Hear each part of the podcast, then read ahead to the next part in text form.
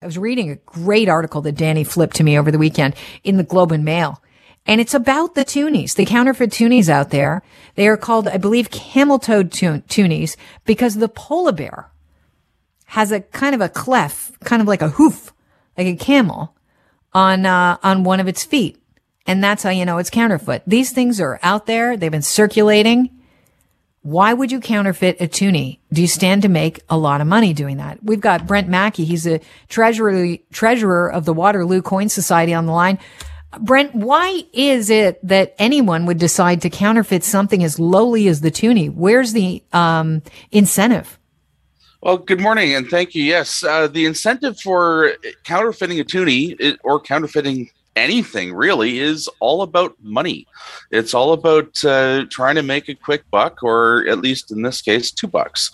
Um, so it uh, it comes down to how can you create a passable counterfeit coin at a cheap price and sell it for something higher. And these guys have managed to figure that out. And these are coming from China? That's what it's believed, yes. I don't think that the RCMP or, or anybody else has actually confirmed that yet, but uh, the strong belief is that they are from China. Okay, so counterfeiters have become more sophisticated, and then this happens with counterfeiting anything. More sophisticated as time goes on. You know, they've got they realize what was wrong with the first one. There was another uh, toonie years ago that was counterfeited, but the inside would dump out, like the uh, the bronzy part would fall out.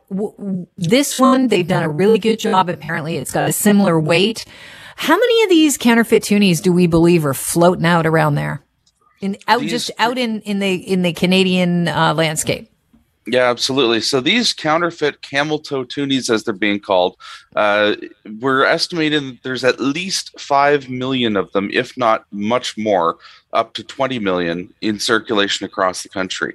And those estimates are coming from taking a look at how many genuine toonies have been produced and are, and are thus in circulation since 1996 as well as taking a look at how many counterfeits we're seeing in circulation from local sampling. Um, and that we're just taking those percentages and extrapolating them over the, the entire circulation. So if we're seeing one to two percent uh, of counterfeits here in local sampling, we're extending that out over the total number of coins in circulation and coming up with a conservative estimate of about five million or more. And it's a really scary number when you think about that. So what happens when you have a camel toe toonie? Like if I try and pass one off, do they say this money's no good here? I mean, how problematic are these? Or people just turn in a blind eye because it's just a toonie? There's a lot of blind eye stuff going on here because as you're saying, it is just a toonie. Who's going to counterfeit a toonie, right? Um, but a lot of the a lot of the problem will be with banks or or other people who know what to look for, and they say this is counterfeit. You know, where your money's not good here. Um, what's the what's really going to hurt people is the small business owners. Mm. Uh, let's say your mom and pop shop, they take in I don't know how many thousands of dollars in a day, or maybe even just a couple thousand, and a lot of that's coin. Okay, so they make their deposit to their bank their bank comes back to them the next day and says, "Yeah, you know all that money that you brought in yesterday in your deposit? Yeah, there's like a pile of that that's counterfeit." And they don't get any of that back. Right. Okay, okay but wait, so, weren't you saying I was reading in this article because you're quoted in this article that you've actually gone to banks and and bought rolls of toonies and found the counterfeit in there. Absolutely. In those rolls that the bank gave you. So yeah. They're not even catching it. So how can no. they say to the local business, well, we're not taking your money if they're actually passing it off? Well, they're a big bank. They can do what they want. There's no accountability there. Wow. What is the mint saying? Hardly anything. They they've basically said that finding a counterfeit is a very rare occurrence, and uh, you know they're not taking into account that you can go to any bank, get a couple of rolls of toonies, and probably find one in there. So what, uh, what's your best course of action? Is it to open the roll of toonies in front of the bank teller and go, "Oh, this is fake. This is fake. This is fake. Can you replace these for me, please?" Uh, you can certainly do that. It's going to take a while. In fact, I did that uh, just the other day at a bank. Um, I was getting one roll of toonies, and I they gave it to me loose because I'd actually only wanted 24 coins for other reasons. Uh, but I sorted through them all, found four counterfeits in those 24 coins. So I said, well, these are all fake. Can I get four different ones, please? And luckily, the four replacements were all genuine. So that's something you can. Were do. they shocked, the teller, when you said these are fake, or were they like, "Oh, okay"? They were Like seen that before. blasé about it, yeah, because Huh. those particular tellers at that branch, they already knew about counterfeits. Um, I've been talking to them and working with them for a while Right. uh, about counterfeit coins, so they're that was no surprise to them. So but you, they saw you coming. anything about it. Yeah, absolutely. But they're Right. not doing anything about it. Uh, anytime that I happen to, to bring in some counterfeit toonies that I found that in rolls that I've obtained from them, they just set them aside and, and they deal with them through whatever their internal process is. But they're not uh, they're not looking through any of their coin uh, before they give it out. We're talking with Brent Mackey, who is the treasurer of the Waterloo Coin Society. Brent, how um, are these counterfeit toonies made? Can you walk us through the the process? Because I understand that there are basically these plates called die that uh, basically uh, make it economical to create something like a toonie, and this is why people are uh, going for a lower denomination when they when they decide to counterfeit money.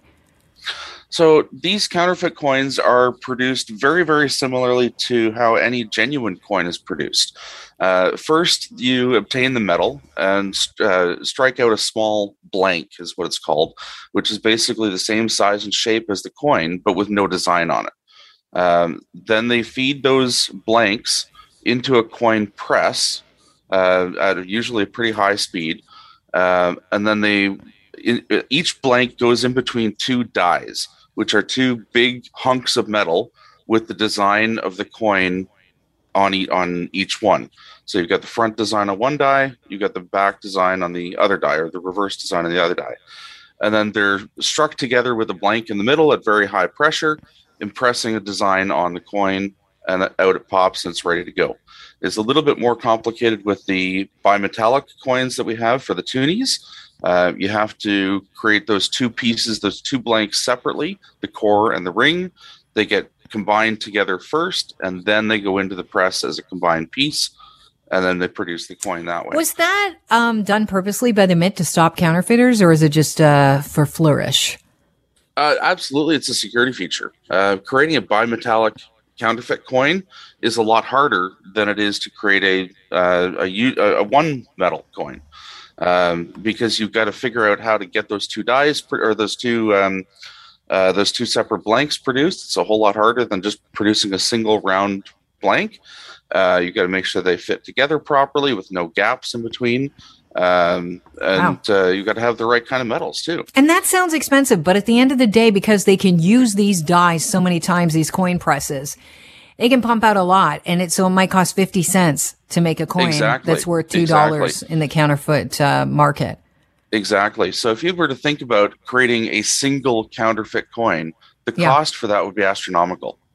But if you're starting, if you've got the the dies, presses, that sort of thing, and you can pump these things out at you know, I don't know, a dozen every couple of seconds or something, you're making money hand over fist in both senses of the word. So this is a bigger problem than um, authorities or the mint want to let on to, in your opinion, the fact that we've got all these counterfeit toonies floating around. What are people looking for if they, you know, might have some change in their pocket? I know it's a rare occurrence that you'd have change anywhere these days, but if you do and you pull out a toonie, what are you looking for? So the major identifying factor on any of these counterfeit coins is that camel toe or the front paw on the polar bear. Uh, so the polar bear's front right paw. If you see that it's split apart rather than a normal looking uh, polar bear's paw, then it is guaranteed counterfeit. That is the best way to, to check for these things. Is that are just an oversight on the in the case of someone that just uh, you know it's artistic? Hard to say. It's hard to say. It could very well be a signature. Huh. Uh, so these people who are producing these coins, they may have done that intentionally as a way for them to figure out whether or not this coin is counterfeit. Um, it could also just be laziness when creating the die or a Mhm. mistake. Um, it's hard to say. You'd have to get into the heads or, or talk to the the counterfeiters and see what You're the closest thing I motivated them to do have right now. You're right.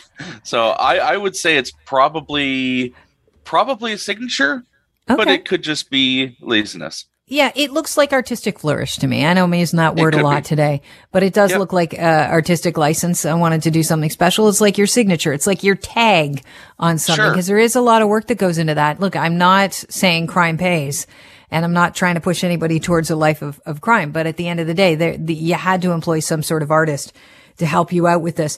Um, so if there, if, uh, the government, the mint's not taking this as seriously as, uh, as you think it, it is, uh, that there's as many uh, toonies floating around out there. What do people do with their toonies? If you find a toonie that, that's counterfeit, is there any recourse? Well, what you can do is, if assuming that you got it from the bank, you can certainly go back to the bank and uh, let them know that you found the toonie in something that you got from them, uh, and they they may decide to take it back and give you another toonie for it. Uh, they may not. Uh, at the end of the day, if you've only got one or two, it's only one or two toonies. It's only two dollars, four dollars, six dollars, whatever. It's not going to quote break the bank. Um, but uh, definitely try going back to the bank and say, "Hey, I've got some counterfeits here. Um, you know, what do I do with them?" And they'll mm-hmm. they'll probably give you a refund, but there's certainly no guarantee for that, and uh, it, you may well be out of luck. Brent, Thank you so much. It's been a pleasure talking to you. You're a font of information about this, and I'll keep your number on hand in case we have another story like this. Absolutely. Thank you very much for your time today. Thanks for joining us. Brent Mackey is a treasurer at the Waterloo Coin Society. Fascinating.